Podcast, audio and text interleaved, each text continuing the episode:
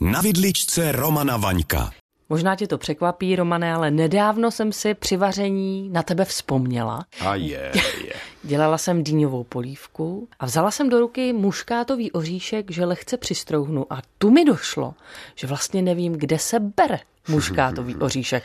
Tak koho jiného se tady na dvojce zeptat než tebe? Tak počkej, vzala si do ruky muškátový oříšek a nastrouhala ho, anebo už si měla třeba muškátový květ nastrouhaný? Aha. Tak tedy muškátový oříšek nebo květ, jak už si říkal, kde se tohle všechno bere?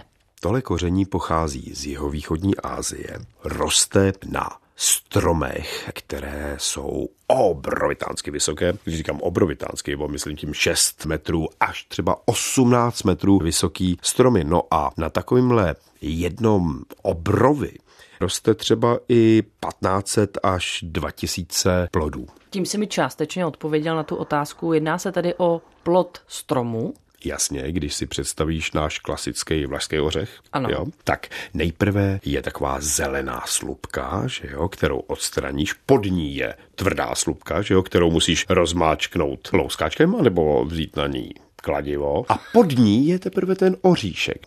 A podobné to je vlastně s muškátovým oříškem, jo. Ta zelená slupka, to je vlastně sušený muškátový květ.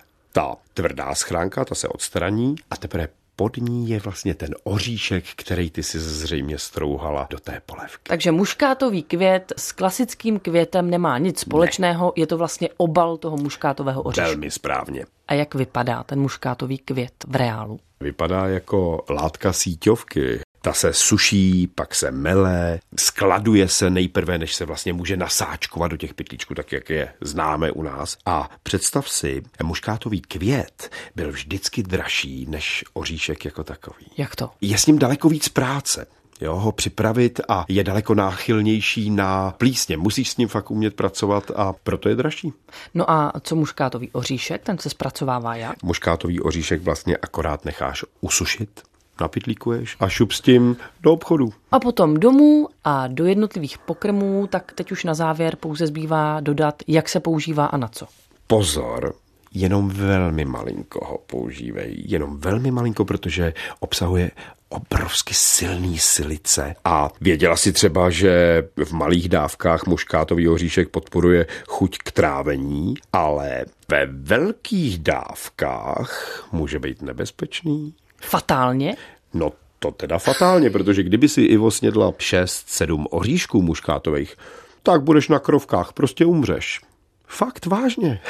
Ono se to málo ví. Tak to si předpokládám překvapil v tuto chvíli nejenom mě, ale i lec kterého našeho posluchače. Takže na muškátový ořech si, milí posluchači, dávejte velký pozor.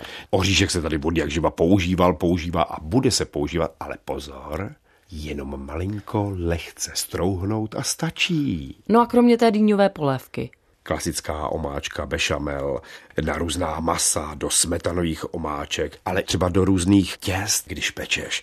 To ti potom způsobí takový nádherný zázrak v puse voňavej. Muškát je univerzální koření. takže muškátový oříšek, úžasné koření, se kterým ale musíme zacházet velmi opatrně.